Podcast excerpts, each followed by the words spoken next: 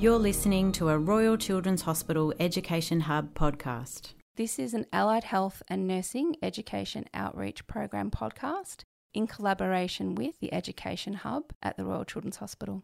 Good morning. I'm Virginia Beckerman, and I'm one of the nurse educators in the Allied Health and Nursing Education Outreach Program. And today I'm speaking with Professor Fiona Newall. Fiona is the Director of Nursing Education and Research here at the Royal Children's Hospital. So, this is the first of a three part mini podcast series with nursing research. And today, specifically, we're going to talk about creating a culture of inquiry within your workplace. So, Fiona, welcome and thank you very much for joining us here today. Thanks, Jen. So, just a quick note before we kick off that my nickname is Jin. So, Fiona is likely to refer to me um, through as Jin throughout this podcast. So, Fiona, look, let's kick things off. Um, your experience in research and specifically nursing research is long and varied with a high level of expertise. I guess I was wondering how do you believe creating a culture of inquiry for nurses is developed within a workplace? And then, I guess, further to this question, not only how is it developed, but then how is it harnessed and nurtured? Thanks, Jen. I think that's a great question. And for me, the first point is that we have to have an organisation that is happy for people to ask questions. If we dampen down the receptiveness that people feel they have to asking questions, we won't get a culture of inquiry. When you are asked a question of someone, perhaps less experienced than you, it's not important that you have to have the answer. Sometimes helping people find the answer is the far more empowering way to go. And indeed, for nurses with less experience, once they start to ask questions and are empowered to find answers, that is how you get a culture of inquiry by empowering people to feel that they can be agents of change. That's such a great answer, Fiona. I think that's such a key point, isn't it? I think it's something that we're very fortunate here at the Children's where we do empower each other to ask questions and we do really harness that culture of inquiry. So I think that's a really great way to start. So I think moving on from here at the Royal Children's, we have some fantastic initiatives which assist our nursing staff in creating this culture of inquiry. And I'm thinking specifically here of tested or tradition. So I'm going to ask you, Fiona, what is tested or tradition, and and how did it come about, and what do you think? Is this something that you think could be embedded in other facilities, perhaps, and how? Yep, thanks, Jen. So we're going into our, I believe it's our third year of Tested or Tradition, and it's a competition based format where clinical teams, usually three at a time, are asked to come up with an issue from practice for which there's questionable evidence. Using a pre prepared template for presentation, the teams then have to populate what is the clinical issue and why is it important. Then they have to tell us what available evidence there is around this topic and where the gap is. And then importantly, we ask them to think about what are some possible steps that as an organisation or as a department they could take to help fill the void that exists in evidence in that area.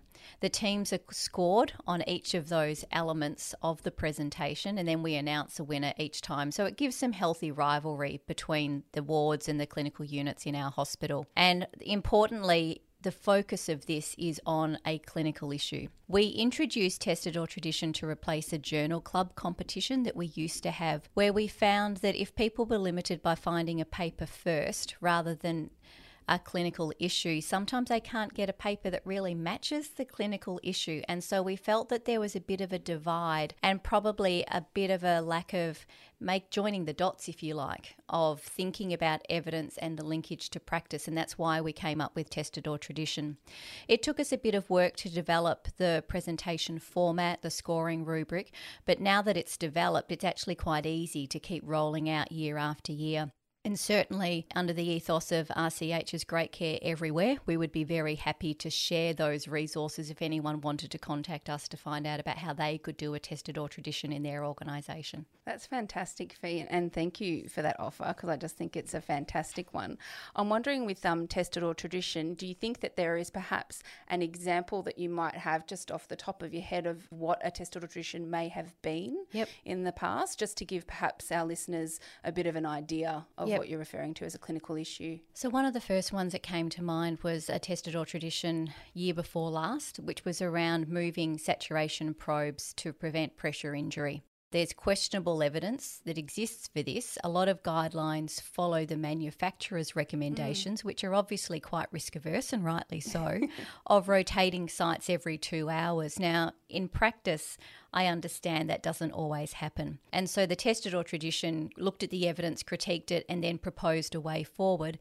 And importantly, the nurse who or one of the nurses who did that presentation then went on and participated in another program that we run here at RCH called Best Practice mm. and produced some audit data that will help us fill the gap that exists about evidence relating to pressure injuries related to SATS probes. It's fantastic, isn't it? And I think, you know, I guess I go back to my own clinical experience and I think, you know, we did. We we just routinely rotated SATS probes um, yeah. every two hours and, and this is the fantastic, I guess, thing, if you like, with something like tested or tradition is, yep. is these brilliant questions questions. So, moving on to our next question, Fee, and it sort of brings in tested or tradition.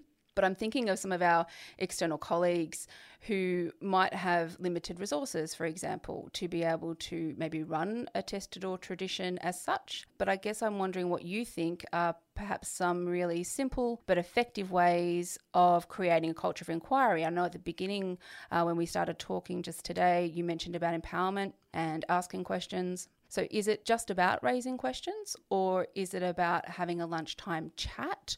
Or I think back to, you know, the Royal Children's has a long history of teaching and creating those questions, and I'm wondering how other mm. sites might be able to do that. Yeah, look, it, it is tricky because obviously in a large organisation, you've got more people that can help people along a journey of inquiring about evidence and improving clinical care than in a smaller institution. But the first principles I think that you need to have in place is that there is a spirit of inquiry and that there's a place that people can come and ask questions. Now, that may be a dedicated lunchtime session. We used to run something many years ago called Lunch and Learn, where you could have it as a question raising format where people come along with their lunch with a view of being able to have those conversations and raise the questions that they've got in their minds and brainstorm it with other people and very likely find out that they're not the only one asking that question. Then we need to be thinking about okay, once I've asked the questions, that's all well and good, but I need to do something with it.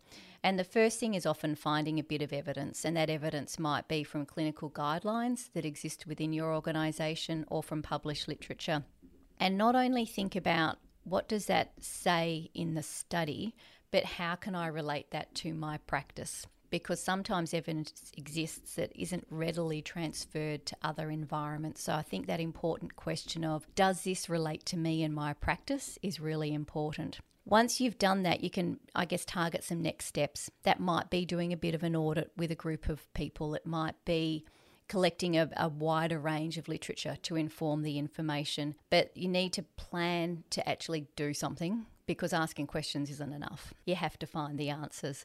And I think importantly, through all of that, find mentors. I think it's really important that people look up to other people who they think do healthcare in a really good way. They may be fellow nurses, they may be allied health clinicians they may be doctors. It doesn't really matter what they are. But I think if you see people in your environment who you think nail evidence based practice really well, then have a conversation with them. Tell them that you think they do that really well and ask if they'd be prepared to help you in your journey because it's not a journey that you can take on your own. And to think that you can change the world on your own is a bit of a probably a naive expectation. And if you work with others in partnership, you'll get a hell of a lot more done. I guess it's the old adage, isn't it? Um, fee about teamwork, really. Yes. You know, I guess we're as good as the sum of our parts and, yep. and then those that we do work with. Absolutely. So thank you so much, Fee. You've really yep. tapped into some excellent um, answers to our questions here today.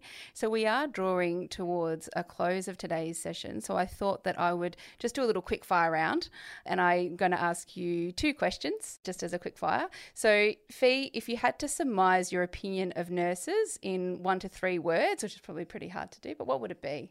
Well, I'm being cheeky and I've added a fourth. I Great. couldn't do it in three. Great. Science intersecting with art.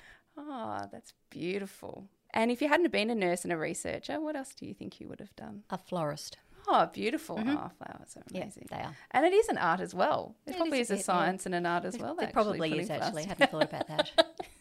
You're probably drawing them together. Yeah. um, so, look, Fiona, thank you very much for joining me here today. I think what I've really learnt and taken away from our discussion as some key points are to really empower each other, to empower nurses, to ask questions.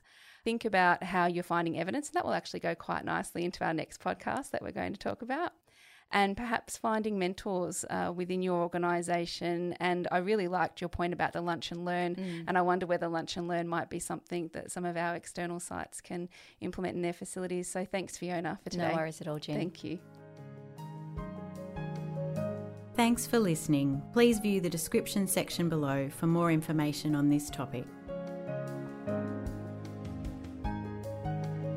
The Education Hub is a collaboration between the Royal Children's Hospital and the University of Melbourne Department of Paediatrics and funded by the RCH Foundation.